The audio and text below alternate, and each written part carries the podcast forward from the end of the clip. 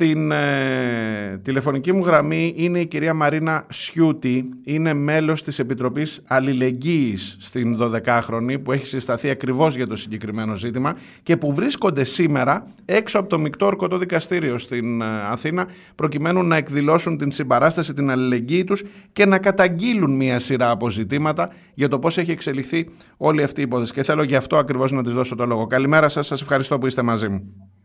Καλημέρα. Ε, βρισκόμαστε εδώ από την Επιτροπή Αλληλεγγύη στη 12χρονη μαζί με άλλες συλλογικότητες Σωματεία και Αλληλέγγυο Κόσμο και περιμένουμε να, να ξεκινήσει η δίκη. Ε, είναι, είναι, είναι πολύ σημαντική αυτή η μέρα. Θέλουμε να δείξουμε ότι καταρχάς ε, δεν είμαστε διατεθειμένες να, και διατεθειμένοι να συνηθίσουμε και να κανονικοποιήσουμε αυτές τις καταστάσεις και θέλουμε να, να καταδείξουμε ότι δεν θα ανεχτούμε μία ακόμα συγκάλυψη. Υπάρχουν πάρα πολλά σκοτεινά σημεία σε αυτή την υπόθεση, ε, σε όλα τα στάδια της διαδικασίας και η πρόσφατη ιστορία ε, της ε, ελληνικής δικαιοσύνης μας έχει χαρίσει πολύ, άσχημε, πολύ άσχημα περιστατικά.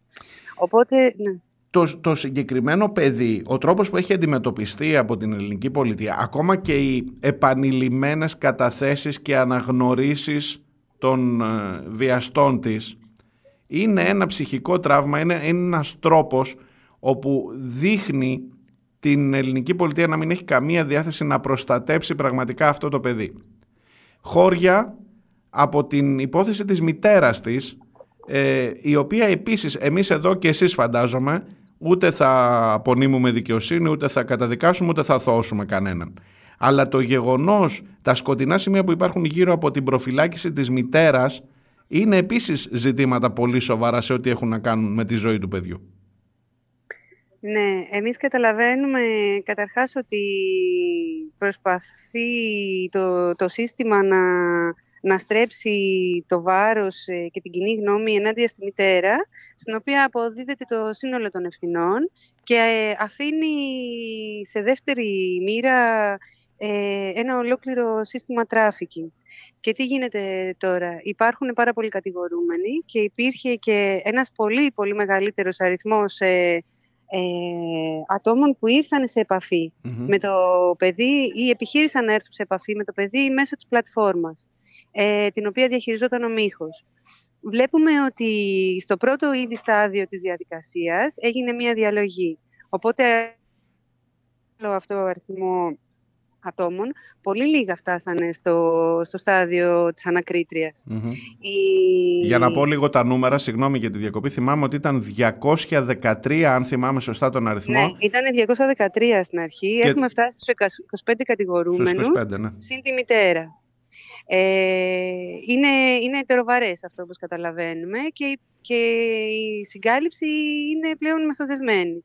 Και είναι και, είναι και μια, μια, μια στάνταρ ε, πρακτική πλέον. Δηλαδή έχουμε τις δίκες και πρέπει να το λέμε αυτό. Έχουμε το Λιχνάδι που κυκλοφορεί ελεύθερος, έχουμε το Μπουγιούκο, τον αστυνομικό από την υπόθεση της Ηλιούπολης, ο οποίος κυκλοφορεί ελεύθερος και, και απειλεί μέσω social media δημόσια ε, τις επιζωσες ε, υπάρχει μια τέτοια κατάσταση. Δεν, έχουμε, δεν, έχουμε, δεν νιώθουμε καμία έκπληξη για το πώς διαχειρίζεται η πολιτεία αυτά τα ζητήματα. Ακόμα και το γεγονός ότι στο παιδί δεν έχει παρασχεθεί η, η, η προστασία που θα χρειαζόταν και με τις συνεχείς καταθέσεις, το να, να υπόκειται δηλαδή συνέχεια ξανά και ξανά τον ίδιο βασανισμό θα έλεγα, ακόμα και με περιστατικά ε, έχω διαβάσει για ένα περιστατικό ελέγχου ε, πάνωπλων αστυνομικών στο αυτοκίνητο της, της ίδιας της ασφάλειας που μετέφερε ναι. το παιδί. Ένα, ένα περιστατικό τρομοκράτησης. Ε, υπάρχουν πολλά, πολλά σκοτεινά σημεία σε όλο αυτό. Υπάρχουν πάρα πολλά σκοτεινά σημεία και τα βλέπουμε ότι, ότι παγιώνονται σαν πρακτικές. Αλλά αυτό είναι, είναι, είναι μαφιόζικες πρακτικές το παιδί αυτό, καταρχάς κόντρα σε όλες τις συμβάσεις, έχει κληθεί σε κατάθεση πάμπολες φορές, πολύ ώρες καταθέσεις εντός της Γαδάς, ενώ θα έπρεπε κανονικά να καταθέσει μία φορά ε, σε προστατευμένο περιβάλλον. Ε, είδαμε ότι η θεσμική διαχείριση ήταν μηδενική με τη Δόμνα Μιχαηλίδου, την τότε Υφυπουργό, ε, να, να δίνει τον τόπο κατοικίας του παιδιού. Ναι, Ανέφερε δηλαδή που είναι και μετά το παιδί δέχτηκε τρεις επιθέσεις. ναι. Ε, είδαμε ότι η μητέρα όταν πήγε πρώτη φορά να καταθέσει στο ΑΤΑΦ Κολονού δεν της, ε, δεν της το επέτρεψαν και δεν έχει γίνει καμία ιδέα γι' αυτό.